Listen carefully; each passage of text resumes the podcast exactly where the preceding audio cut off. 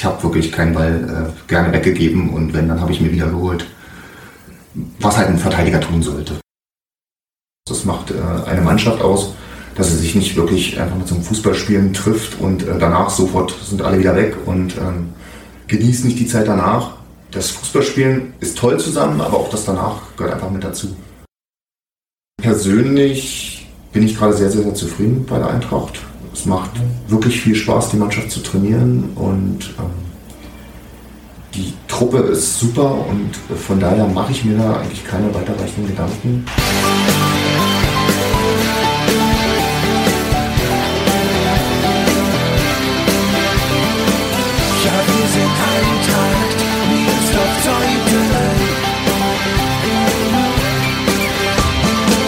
Und damit herzlich willkommen zu Die Eintracht im Ohr, dem Podcast des SC Eintracht Meersdorf-Zeuthen. Unsere zweite Männermannschaft dreht gerade so richtig auf. Sie spielt in der Kreisoberliga oben mit und steht im Viertelfinale des Kreispokals. Das ist natürlich auch das Verdienst von Thomas Jakob, der seit 2020 Cheftrainer dieser Mannschaft ist.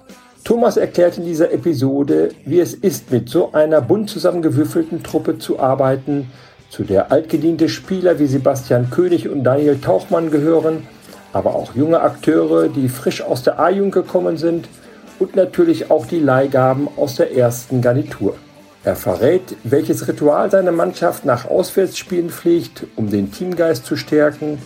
Ach ja, und über seine Zeit als Spieler erzählt er auch. So viel sei verraten, er gehörte zur Kategorie Terrier. Mein Name ist Gregor Humeler und ich wünsche euch jetzt viel Spaß beim Zuhören.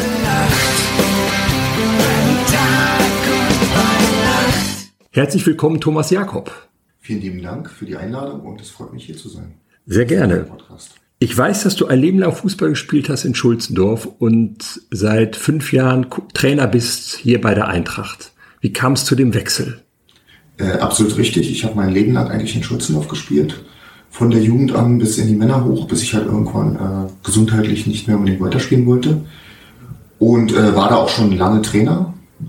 Und dann hat Christian Schröder mich angesprochen, äh, ob ich denn nicht was Neues machen will, weil meine alte Mannschaft war dann in die Männer hochgekommen. Und äh, nach kurzer Überlegungsphase habe ich gesagt, ja, warum eigentlich nicht? Und äh, es reizt mich. Und mit Michael Matschak hatte ich einen äh, Trainer vor mir, bei dem, von dem ich noch sehr viel lernen konnte. Und da habe ich gesagt, ja, mache ich und bin ich gerne dabei. Du hast dann also als Co-Trainer hier in der zweiten Mannschaft angefangen und bist seit wann Cheftrainer? Äh, Cheftrainer bin ich seit 2020 im Juli oder wann es dann war. Stimmt das, dass du so ein eisenharter Verteidiger warst als Spieler? Wo auch immer du das jetzt ausgekramt hast, äh, ja, das ist durchaus richtig. Ich äh, habe, also ich würde mich gerne mit Daniel Kaufmann vergleichen von, von der Spielweise her. Auch wenn er da noch ein bisschen fußballisch ist, wahrscheinlich ein bisschen besser kann, aber ja, ich habe mal sehr relativ hart verteidigt, sag ich mal. Als Typ Terrier hatte ich der bezeichnet, von dem ich das habe. Also so ein Wadenbeißer, der immer ein harter Mann war und keinen Ball abgegeben hat, freiwillig. Das ist, so würde ich mich auch sehen, ja. Also es ist durchaus richtig, wer auch immer das war. Und äh, die Quelle würde ich dann gerne mal wissen, wer das, wer das gesagt hat. Aber ja, es ist richtig. Äh, ich habe wirklich keinen Ball äh, gerne weggegeben und wenn, dann habe ich mir wieder geholt was halt ein Verteidiger tun sollte. Ist das die Art Fußball zu spielen, die du heute auch als Trainer magst? Zur Sache gehen, kämpfen, fighten bis zum Umfallen? Äh, teils, teils. Äh, natürlich möchte, verlange ich von der Mannschaft auch, dass sie dementsprechend äh, kämpft um jeden Ball und den wirklich versucht zu erobern. Aber ich möchte dann auch, dass, dass sie halt wirklich äh, sauber nach vorne spielen, dass sie den Ball laufen lassen und ähm, dass wir wirklich ja attraktiven Fußball spielen, der aber halt natürlich auch zielorientiert ist, damit wir die Spiele gewinnen, ja. Bist du denn als Terrier oft äh, mit gelben oder roten Karten bedacht worden oder bist du meistens glimpflich davon gekommen? Äh, ich bin meistens glimpflich davon gekommen. Also ich habe tatsächlich mal in dem einmal eine rote Karte bekommen, die war aber nicht gegen Ford gespielt. Und einmal eine gelb-rote Karte und das war's dann. Gelbe Karten, ja, sicherlich äh, habe ich da mal drei, vier in, der, in einer Saison bekommen, aber insgesamt ähm, habe ich mich da zurückgehalten. Also ich habe zwar hart gespielt, aber meistens noch äh, an der Grenze, dass es noch fair war. Es geht eigentlich noch für Verteidiger, Zweitplatzverweise, das ist äh, im Rahmen, würde ich mal sagen. Das denke ich auch, ja. Was für Trainertyp bist du? Eher so, so harter Hund oder einfühlsamer Pädagoge? Wie würdest du dich selber beschreiben? Hm, als harten Hund würde ich mich tatsächlich nicht bezeichnen. Also ich ähm, lasse gerade jetzt im Männerbereich die, die Mannschaft auch viel mitentscheiden und versuche sie auch mit einzubeziehen, also dass sie äh, Verantwortung übernimmt und ähm, so eher demokratisch äh, teilweise zu entscheiden zu lassen. Äh, Im Endeffekt liegen die Entscheidungen dann bei mir, aber ich versuche die viele Spieler damit einzubeziehen, so dass wir halt alle zusammen an einem Strang ziehen und so unser Ziel erreichen. Wie läuft das dann so in der Praxis ab, in der Mannschaftsbesprechung oder nimmst du dir mal einen Spieler von den erfahrenen Spieler vielleicht zur Seite und sagst, wie siehst du das? Wie sollten wir das machen aus deiner Sicht? In der Mannschaftsbesprechung mache ich das in der Regel eigentlich dann doch alleine und ähm, rede das, was ich halt zu sagen habe. In, ähm, gerade im Training oder was, wenn äh, die erfahrenen Spieler, weil wir haben ja auch Spieler dabei, die doch äh, sehr hoch trainieren oder ähm, dort Verantwortung haben, ähm, Tipps haben, dann beherzige ich die gerne und äh, lasse die mit einfließen und versuche dann auch die Übung anzupassen, so dass das insgesamt halt besser wird. Du hast ja eine hochinteressante Mannschaft hier. Die zweite Mannschaft, da läuft ein Sebastian König herum, der früher die Mannschaft, die erste Mannschaft von der Landesklasse bis in die Brandenburg-Liga geführt hat, heute ein sehr erfolgreicher A-Junioren-Trainer ist bei Energie Cottbus. Erfahrene Leute wie Daniel Tauchmann, auch so, glaube ich, die Generation Sebastian König.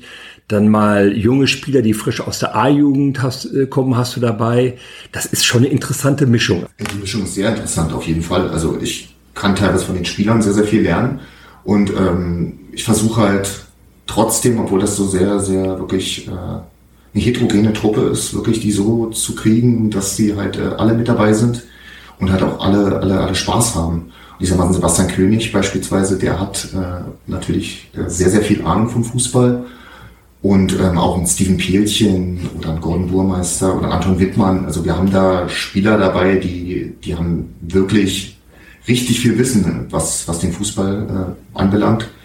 Und ähm, gerade die versuche ich natürlich auch mit an Bord, äh, an Bord zu halten und ähm, auch ihr Wissen mit abzuschöpfen, um wirklich die Mannschaft insgesamt besser zu machen. Und dann kommen halt auch die jungen Spieler dazu, also ähm, Louis Weige, der jetzt leider im Norden äh, studieren geht, oder äh, Max Müller oder Hermann Alisat. Äh, wir haben da auch sehr junge Spieler, die da die nachrücken, die auch äh, vom Typ her super mit reinpassen in die Mannschaft und ähm, es macht einfach Spaß, wirklich das ganze Team so zu trainieren, so wie es ist als Truppe. Sind dir die erfahrenen Spieler, die du auch jetzt eben genannt hast, da manchmal auch eine Hilfe als Trainer, was so die, äh, die Betreuung der jungen Spieler angeht, dass sie die so ein bisschen an die Hand nehmen, so ein bisschen leiten und lenken und führen, gerade auch auf dem Platz?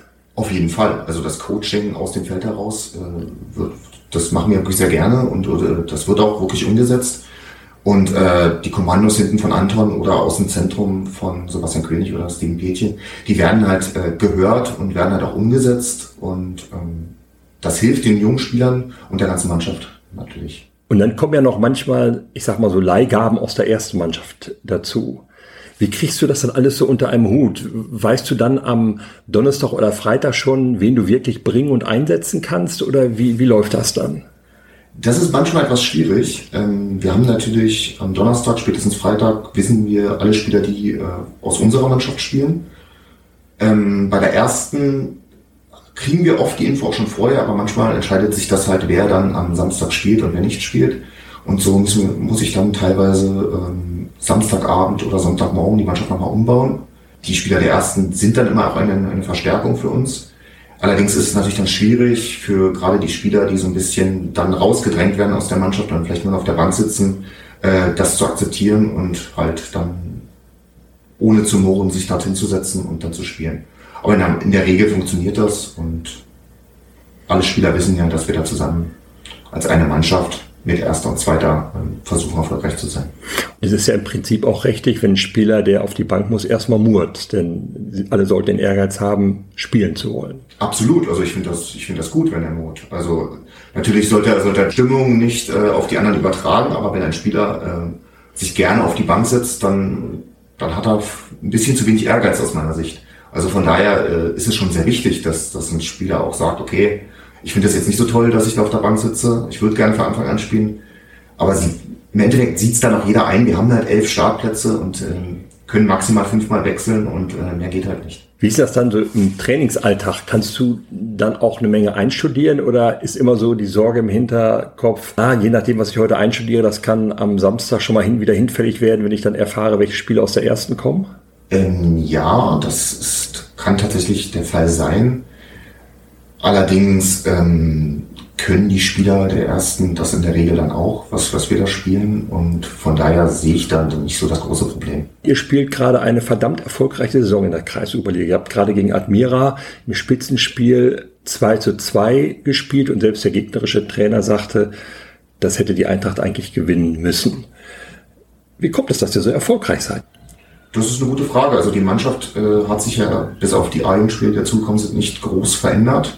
Marvin Soest und Max äh, Markert sind natürlich mit runtergerückt aus der ersten vor der Saison, aber dafür haben wir natürlich auch mit, äh, mit Klatti, äh, Matthias Klatt und äh, mit Sebastian Vogel zwei Abgänge. Also von daher, die Mannschaft hat sich jetzt nicht groß verändert. Aber ich glaube, der, der Team Spirit hat sich ein bisschen verbessert. Also äh, es ist schon im letzten Jahr deutlich, deutlich besser geworden, äh, dass die Mannschaft wirklich immer mehr zusammenhängt. Aber auch ähm, das wird jetzt halt wirklich noch besser. In, beispielsweise kann ich, was ist eine Anekdote, äh, kann ich erzählen, dass sich eine kleine Tradition jetzt eingeschlichen hat, dass wir nach den Auswärtsspielen uns immer eine Gaststätte oder eine Kneipe oder was auch immer bei im gegnerischen Ort suchen und dort als Mannschaft dann ähm, hingehen und halt äh, entweder was essen oder wenigstens noch ein Kaltgetränk trinken. Ähm, dann so wirklich das als Mannschaft äh, partizipieren und es, es äh, sorgt halt wirklich dafür, dass die Mannschaft halt weiter zusammenwächst und das merkt man, denke ich, dann auch auf dem Platz, dass man als Einheit oder dass wir da als Einheit stehen und wirklich zusammen versuchen halt, die Spiele zu gewinnen. Bei Auswärtsspielen nach dem Spiel geht ihr in ein, ein Restaurant, Kneipe, was auch immer, dort, wo ihr gespielt habt. Habt dort einen Tisch dann reserviert, nehme ich an? Ja, das ist richtig, ja, auf jeden Fall. Also wir müssen tatsächlich reservieren. Das erste Mal war es in Ruhlsdorf. Das ist etwas merkwürdig. Irgendwie heißen alle Gaststätten dort unten in den Orten ähm, zur Linde. Dort haben wir tatsächlich noch einen Platz bekommen. Und äh, danach haben wir jetzt äh, immer reserviert, ja. Also, ja, wir reservieren vorher einen Platz und essen und trinken dann halt vor Ort was. Und wird dann das Spiel auch analysiert oder geht es dann um ganz andere Themen, wenn man dann so zusammenhockt? Ja, natürlich geht's, geht es sehr viel ums Spiel. Also ich sag mal, 60, 70 Prozent des Gesprächs äh, drehen sich dann ums Spiel. Aber auch sehr viel ähm, über alte Geschichten, gerade was, was den Fußball angeht. Äh, da können die Jungs ja einiges erzählen, weil sie auch schon seit sehr, sehr langem zusammenspielen und seit sehr langem auch schon in dem Verein tätig sind. Und äh, Geschichten wiederholen sich natürlich, aber es ist trotzdem immer wieder lustig, sie zu hören und da gibt's ja dann doch einige. Streifst du denn da in den, in den Gaststätten und Kneipen deine Rolle als Trainer so ab und sitzt dann dabei und, und plauderst mit oder wie ist das dann? Ja, absolut. Also ähm, da bin ich dann einfach dabei, höre mir das an. Ich selber kann auch nicht so viele Geschichten äh, aus der Eintracht-Vergangenheit erzählen. Aber ähm, ja, ich bin da dabei und rede mit und äh, habe damit Spaß, ja. Das sind dann die Auswärtsspiele und bei Heimspielen das übliche Kabinenbierchen zusammen ähm, nach dem Spiel. Das ist ja obligatorisch, das muss einfach sein. Und ähm, das wird ja nicht mal durchgeführt. Also mit Boris Schwarz haben wir jetzt auch einen äh, Kastenwart, der sich darum kümmert, dass auch wirklich immer die Getränke dann wirklich da sind. Die Betonung liegt auf Kastenwart, nicht Kassenwart. Ja, Kastenwart, richtig, ja. ja. Das haben wir uns, dieses Konzept haben wir uns bei der ersten abgeguckt und äh, setzen es gerne um. Okay, da laufen dann äh, erste und zweite Mannschaft parallel. Ist das für dich als Trainer wichtig, diese gemeinsamen Abende zusammenhocken, über Fußball und andere Dinge plaudern und einen Spieltag so ausklingen zu lassen? Ja, natürlich. Also das macht aus meiner Sicht den Mannschaftsspirit aus. Das macht äh, eine Mannschaft aus dass er sich nicht wirklich einfach mit so einem Fußballspielen trifft und äh, danach sofort sind alle wieder weg und ähm, genießt nicht die Zeit danach. Das Fußballspielen ist toll zusammen, aber auch das danach gehört einfach mit dazu.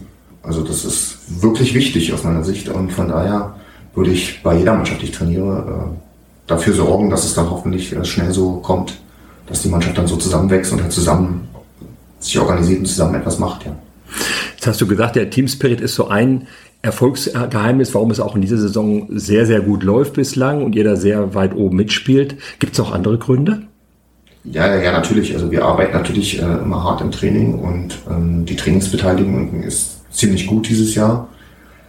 Und das merkt man dann halt auch, dass die meisten Jungs wirklich fit sind und halt auch ähm, konditionell auch über die 90 Minuten hinaus halt wirklich Fußball spielen können ohne einzusacken. Und äh, das macht sich natürlich bemerkbar. Und ähm, wir legen natürlich auch sehr viel Wert auf Spielform und dass wirklich die, die Jungs alle Fußball spielen können und das sieht man dann hoffentlich auch am Sonntag auf dem Feld.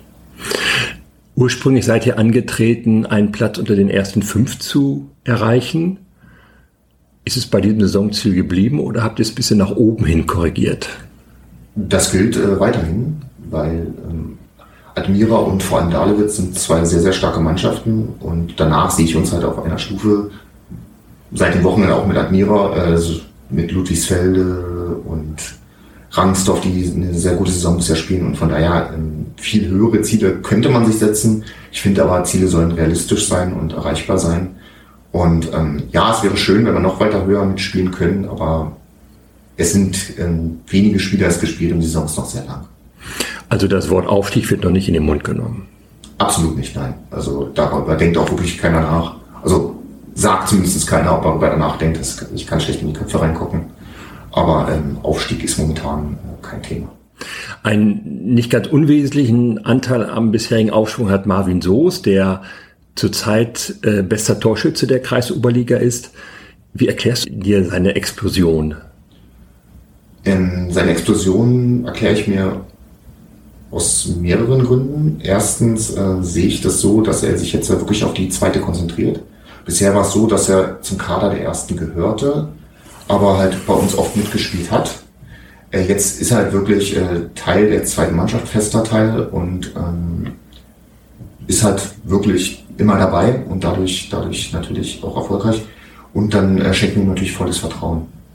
Also äh, die ersten Einheiten, Trainings, die, die ich von ihm gesehen habe, da war halt sein Potenzial noch mehr zu sehen, dass er wirklich spielen will, dass er Tore schießen will und äh, dieses Vertrauen versuchen wir ihm zu zeigen äh, und er setzt, er setzt es halt voll um. Also ähm, er ist der torgefährlichste Spieler momentan in unseren Reihen und er macht seinen Job da sehr, sehr gut vorne als Stürmer. Hast du als Trainer eigentlich noch weitergehende Ziele oder denkst du da so von Saison zu Saison und sagst, jetzt bin ich erstmal bei der Eintracht, bin in der Kreisoberliga, soll es vielleicht auch nochmal höher gehen?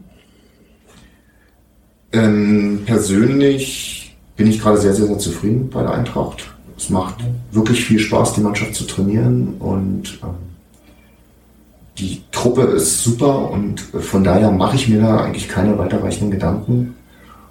Und äh, ganz ehrlich, äh, Kreis Oberliga, das ist auch das, was ich mir so vorgestellt habe, was halt von der Liga her zu mir passt. Ich selber habe ich nicht höher gespielt, also von daher sehe ich das schon so, dass das, das wirklich eine gute Truppe ist und äh, dass auch wirklich eine Liga ist, wo ich, wo ich wirklich trainieren kann. Aber du denkst jetzt nicht, ein Trainer kann nur so hoch trainieren, wie er selber mal gespielt hat. Ganz sicher nicht. Also da gibt es ja viele Beispiele auch im großen Fußball von Trainern, die, die. Definitiv nicht. Aber es ist halt eine Frage des Respekts der Mannschaft. Ähm, wenn sie einen Kreisliga- oder Kreisoberliga-Spieler sehen, der eine Mannschaft trainiert, die dann irgendwie in der Brandenburg-Liga ist, das ist halt äh, schwierig, weil wenn die Spieler dem Trainer wirklich alles vormachen können, dann ist es ein bisschen schwierig als Trainer. Gibt es natürlich andere Wege, sich diesen Respekt zu verdienen. Aber ähm, ist halt immer ein bisschen, bisschen komplizierter. Hattest du früher einen Spieler, den du gut fandest, vielleicht sogar als Vorbild empfunden hast? Und hast du heute als Trainer ein Vorbild oder zumindest einen, wo du sagst, finde ich sehr interessant, wie der arbeitet? Ähm, ja, also als erstmal zum, zum Trainer, den Julian Nagelsmann, finde ich sehr gut, weil er dann zum einen ähm, wirklich auch energisch seine, seine Mannschaft trainiert und auch äh, sehr datengetriggert. Also er hat ja da, er nutzt ja wirklich, äh, ich glaube, das SAP-System, ähm, um alles auszuwerten. Und das ist durchaus, durchaus spannend. Und als Spieler, ähm, ja, ein Rom fand ich natürlich immer sehr, sehr gut, auch wenn das absolut nicht mein Spielertyp ist, wie ich selber bin. Aber den fand ich immer äh, sehr toll anzusehen weil der halt eine Energie gezeigt hat und einen Willen gezeigt hat und das, das fand ich sehr beeindruckend, ja. Bist du Bayern-Fan? Jetzt wird's verrückt. Ähm, ich bin tatsächlich äh, zwiegespalten, äh, Bayern und Union, ja. Also zwei Erstligavereine, das ist etwas ungewöhnlich, aber äh, der Union war ich ja schon deutlich vorher. Also, okay. Weil du gerade sagtest, Nagelsmann arbeitet viel so mit Daten. Du auch? Ich selber ähm, werte natürlich solche, solche Sachen aus wie, wie äh, die Trainingsbeteiligung und ähnliches, aber viel mehr Daten bekomme ich einfach nicht. Ähm, da sind wir darauf, dass aus dem Grund, dass wir Amateure sind, natürlich äh, haben wir nicht die Möglichkeiten, die ein Profiverein hat, ähm, wirklich alles auszuwerten. Aber ansonsten ja, also ich führe meine Listen, sagen wir es mal so, und äh, die nutze ich dann auch ganz gerne. Ja. Also du kannst am Ende der Saison sagen, der und der war so oft beim Training und der oder etwas weniger. Werden die Trainingsfleißigen belohnt bei dir am Ende der Saison? Haben wir tatsächlich bisher noch nicht gemacht. Aber ja, ich kann, ich kann auf jeden Fall sagen, wer wie oft trainiert hat. Und äh, letztes Jahr, aufgrund von Corona, haben wir natürlich abgebrochen. Da gab es so eine kleine Auswertung, wer nur die trainingsfleißigsten waren. Aber eine Belohnung gab es in der, in der Form erstmal nicht. Ne? Hättest du gerne mehr Daten zur Verfügung? Es ist ja heute immer mehr so angesagt. Laufstrecken, die gelaufen werden, Schnelligkeit wird äh, gemessen, die Passquote wird gemessen, Zweikampfwerte werden gemessen, wie oft hat einer einen Zweikampf gewonnen und verloren. Findest du das relevant für einen Trainer, also im Profibereich? Relevant finde ich es auf jeden Fall, aber es ist natürlich nur ein, ein Aspekt. Das Gefühl, wenn man den Spieler sieht, was er dann leistet, ist natürlich äh, genauso wichtig. Aber wenn man die Daten kennt, ist das natürlich sehr, sehr positiv, denke ich. Ja. Wobei ich mir immer denke, was nützt es mir, wenn ich als Verteidiger 99 Prozent der Zweikämpfe gewinne, aber den entscheidenden, der zum Gegentor, zum 0 zu 1 führt, verliere? Ja, das ist richtig. Äh, die Thematik hattest du ja beim äh, Podcast. Äh, Dennis Wolpert, ähm, dass er halt, wenn er einen Fehler macht, ist er halt, wird er halt automatisch schlecht bewertet. Wenn der Stürmer aber 90 Minuten lang äh, Schatten ist und dann halt eine Chance zum Tor nutzt, wird halt so automatisch gut bewertet. Das ist halt so. Also man kann, wir sind alles Menschen, jeder macht Fehler und bei einem werden sie halt direkt bestraft und am anderen wird es halt hingenommen und das ist halt dann etwas schwierig. Ich frage mich dann immer, welche, welchen Aussagewert haben diese Daten, die heute ja auch, wenn man Fernsehen schaut, permanent einem serviert werden der Abwehrspieler hat so und so viele Zweikämpfe gewonnen, der Mittelfeldspieler ist so und so viele Kilometer gelaufen. Man muss ja auch intelligent laufen, nicht nur möglichst viel laufen. Absolut richtig, also das sehe ich ganz genauso. Die Daten sind schön, aber sie sind halt nicht alles. Und ähm, die klugen Laufwege sind viel mehr wert, als wenn einer die ganze Zeit läuft. Also aber solche Sachen zum Beispiel, wie, wie schnell ein Spieler ist, das finde ich zum Beispiel, Beispiel sehr interessant. Das ist halt dann auch in gewissen Situationen das Entscheidende wenn er halt diesen Schritt schneller ist, weil er halt einfach den etwas höheren Antritt hat. Gibt es Dinge, die du als Trainer außer den Team Spirit, den du auch schon angesprochen hast, besonders wichtig findest und gibt es Dinge, die du gar nicht leiden kannst? Ähm, besonders wichtig äh, finde ich halt auch, dass man halt äh, wirklich auf dem Platz da ist, dass man wirklich äh, seine Energie, die man hat, da wirklich reinhaut und wirklich um jeden Ball kämpft und dann auch eine gewisse Ruhe bewahrt, wenn man den Ball dann doch hat. Also es gibt ja, gibt ja immer wieder Spieler, die, die sind dann sehr fickrig und die, die vertändeln den Ball dann schnell oder schlagen ihn schnell weg. Aber wenn man dann eine gewisse Ruhe hat, das finde ich, finde ich sehr gut. Ähm, und halt dann dementsprechend auch ruhig Fußball spielen kann. Und ich, äh, ich mag auch persönlich spielintelligente Spieler, die halt wirklich wissen, was sie tun und warum sie es tun. Und das ist mir, mir wichtig. Ähm, nicht so gut finde ich, oder beziehungsweise was, was mir nicht so zusagt, ist, sind, wenn Spieler komplett undiszipliniert sind. Wenn sie durchgehend dann mit dem Schiedsrichter meckern oder sich nicht aufs Fußballspielen konzentrieren, sondern wirklich halt sich an anderen Dingen aufhängen und da wirklich lieber meckern, als Fußball zu spielen. Oder grundlegend immer zu spät kommen oder diese kleinen mhm. disziplinärischen Sachen sind es halt, die mich da durchaus mal aufregen. Das ist halt Lässt es dich als Trainer manchmal verzweifeln, da du ja früher auch selber Spieler warst, dass du nicht mehr aktiv eingreifen kannst, wenn du so am Spielfeld dran stehst? Also zumindest nicht fußballerisch eingreifen kannst. Jein, würde ich sagen. Also ich würde natürlich gerne äh, ab und zu mal dabei sein und dann, dann selber auf dem Feld sein und selber da mitspielen. Aber mir ist ja bewusst, dass ich, dass ich draußen Trainer bin und dass ich da nicht eingreifen kann und von daher verzweifeln lässt mich das ganz sicher nicht sein. Wirst du am Rand auch mal richtig laut? Selten. Also ich bin, ich bin eher der ruhige Trainer von dann von draußen und ähm, so richtig laut werde ich, werde ich wirklich wenig. In welchen Situationen? Naja, vielleicht, wenn es halt zu diesen Un Undiszipliniertheiten kommt. Also wenn, wenn der Spieler halt sich nicht darauf konzentriert, seine Sache zu machen, ja. sondern ähm, wirklich mit anderen Dingen beschäftigt ist, dann kann ich laut werden. Aber ansonsten, ähm, wenn jemand schlecht spielt oder so, warum soll ich da laut werden? Der macht das nicht mit der Absicht. Kein Spieler wird mit Absicht schlecht spielen. Und ähm, von daher sehe ich da keinen, keinen großen Grund, da wirklich dann dementsprechend zu agieren. Würde womöglich auch einen Spieler, der gerade nicht so gut drauf ist, verunsichern, wenn dann noch das Gebrüll von, von draußen reinkäme, ähm, vom Trainer. Absolut richtig. Also, ja. wenn der Spieler schon selber weiß, dass er einen Fehler gemacht hat, dann kann man das zwar ansprechen, aber wenn man danach darüber meckert groß, dann wird er halt immer unsicherer. Und dann macht er mehr Fehler und dann ist weder der Mannschaft geholfen, noch dem Spieler, noch dem Trainer. Von daher äh, sagen, wie es besser machen kann, aufbauen und dann geht's einfach weiter. Lieber Thomas, zu diesem Podcast gehört ein kleines Spielchen, 20 Begriffspaare, die ich dir nenne. Etwas andere diesmal, nicht komplett andere, aber leicht geändert. Und ich möchte dich bitten, dich möglichst schnell und spontan immer für einen der beiden Begriffe zu entscheiden. Der erste ist auch relativ einfach. Für einen Fußballer Linksfuß oder Rechtsfuß? Rechtsfuß. Hund oder Katze? Katze. Pizza oder Pasta? Pizza. Schokolade oder Chips? Schokolade. Berge oder Strand? Strand. Sommer oder Winter? Sommer. Früh aufstehen oder lange schlafen? Früh aufstehen. Geld ausgeben oder sparen? Sparen. Geld oder Ruhm? Geld. Auto oder Fahrrad? Fahrrad. Geburtstag oder Weihnachten? Geburtstag. Wein oder Bier? Bier. Aufzug oder Treppe? Treppe. Fisch oder Fleisch? Fisch. Singen oder tanzen? Singen. Krimi oder Komödie? Komödie. Dusche oder Badewanne? Dusche. Jeans oder Jogginghose? Jeans. Stadt oder Land? Stadt. Unter Wasser atmen oder fliegen können? Fliegen können. Vielen Dank, lieber Thomas, dass du dir die Zeit genommen hast. Weiter viel Erfolg dir als Trainer mit der zweiten Mannschaft und mal schauen, was dies Jahr da noch so geht. Vielen lieben Dank, Gregor. Es war sehr erquickend hier zu sein und es hat Spaß gemacht und äh, freue mich, dass ich eingeladen wurde. Sehr gerne. Danke.